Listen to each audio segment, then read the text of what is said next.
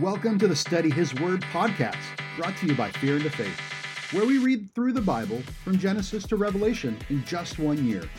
The Bible is full of great wisdom and stories that we can use to better our Christ like walk every day.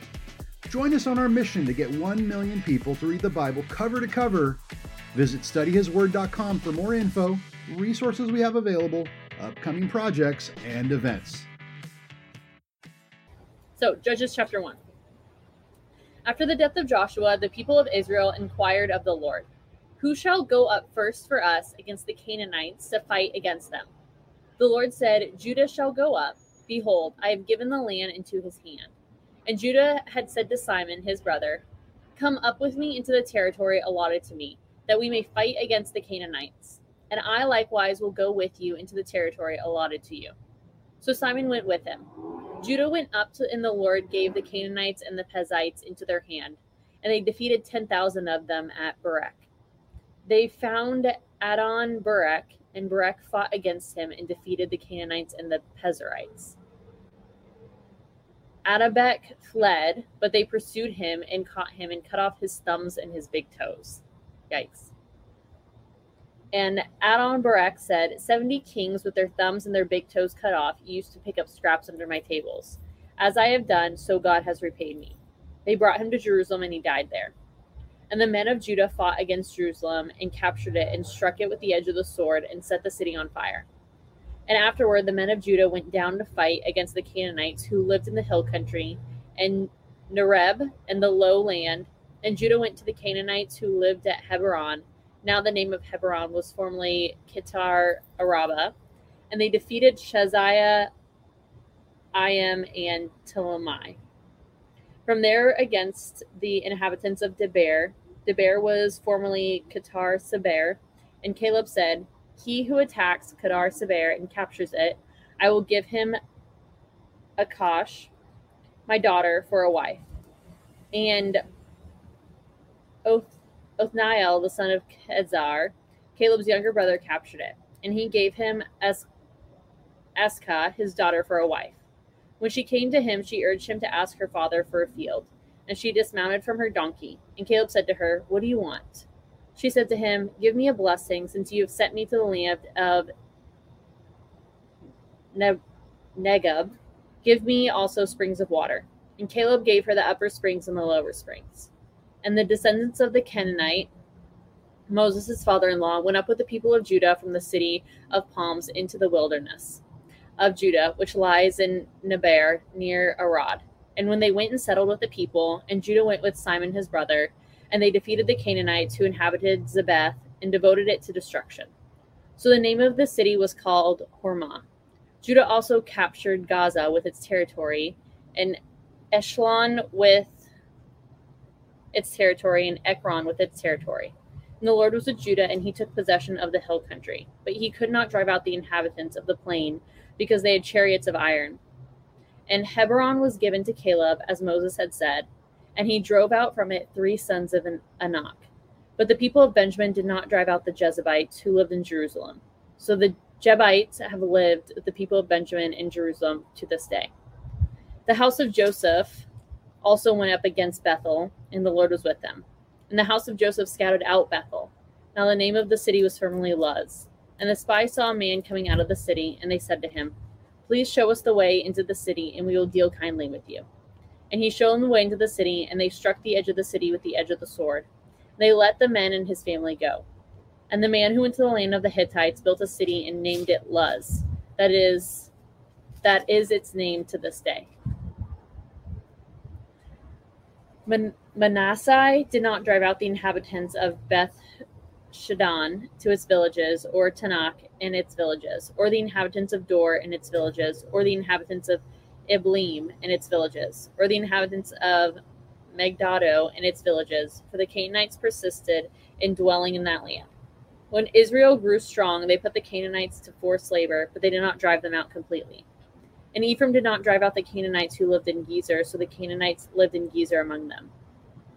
Zebulun did not drive out the inhabitants of Kitron, nor the inhabitants of Naal, so the Canaanites lived among them. They became subject to forced labor.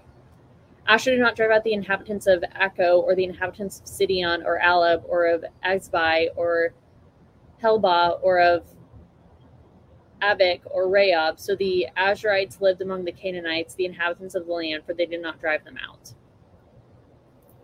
Naphtali did not drive out the inhabitants of Beth Shemesh, or the inhabitants of Beth Anath, so they lived among the Canaanites, the inhabitants of the land. Nevertheless, the inhabitants of Beth Shara and of Beth Anath became subject to forced labor for them. The Amorites pressed the people of Dan back to the hill country, for they did not allow them to come into the plain. The Amorites persisted in dwelling in Mount Heres, in Aijalon, in Shaalbim, but the hand of the house of Joseph rested heavily on them, and they became subject to forced labor. And the border of the Amorites ran from the ascent of Aparim from Sela and upward. Chapter 2 Israel's disobedience. Now the angel of the Lord went up from Gilead to Bochim, and he said, I brought you up from Egypt and brought you into the land that I swore to give to your fathers. I said, I will never break my covenant with you, and you shall make no covenant with the inhabitants of this land. You shall break down their altars, but you have not obeyed my voice. What is this that you have done? So now I say, I will not drive them out before you, but they shall become thorns in your sides, and their gods shall become a snare to you. As soon as the angel of the Lord spoke these words to all the people of Israel, the people lifted up their voices and wept. They called the name of that place Bochim, and they sacrificed there to the Lord. When Joshua dismissed his people, the people of Israel went to each to his inheritance to take possession of the land. The people served the Lord all the days of Joshua and all the days of the elders who outlived Joshua, who had seen all the great work that the Lord had done for Israel. And Joshua the son of Nun, the servant of the Lord, died at the age of 110 years. They buried him with the boundaries of his inheritance in Timnath Heres in the hill country of Ephraim, north of the mountain of Gaash. And all that generation were gathered to their fathers. And there arose another generation after him who did not know the Lord or the work that he had done for Israel. Wow. The people of Israel did what was evil in the sight of the Lord and served the Baals. They abandoned the Lord, the God of their fathers, who had brought them out of the land of Egypt. They went after other gods from among the gods of the people who were around them and bowed down to them. They provoked the anger, the Lord to anger. They abandoned the Lord and served the Baals and Ashtaroth. So the anger of the Lord was kindled against Israel, and he gave them over to plunderers who plundered them. And he sold them into the hand of the surrounding enemies, so that they could no longer withstand their enemies. Whenever they marched out, the hand of the Lord was against them for harm, as the Lord had warned, and as the Lord had sworn to them, and they were in terrible distress. Then the Lord raised up judges who saved them out of the hand of those who plundered them. Yet they did not listen to their judges, for they whored after other gods and bowed down to them. They soon turned aside from the way which their fathers had walked, who had obeyed the commandments of the Lord.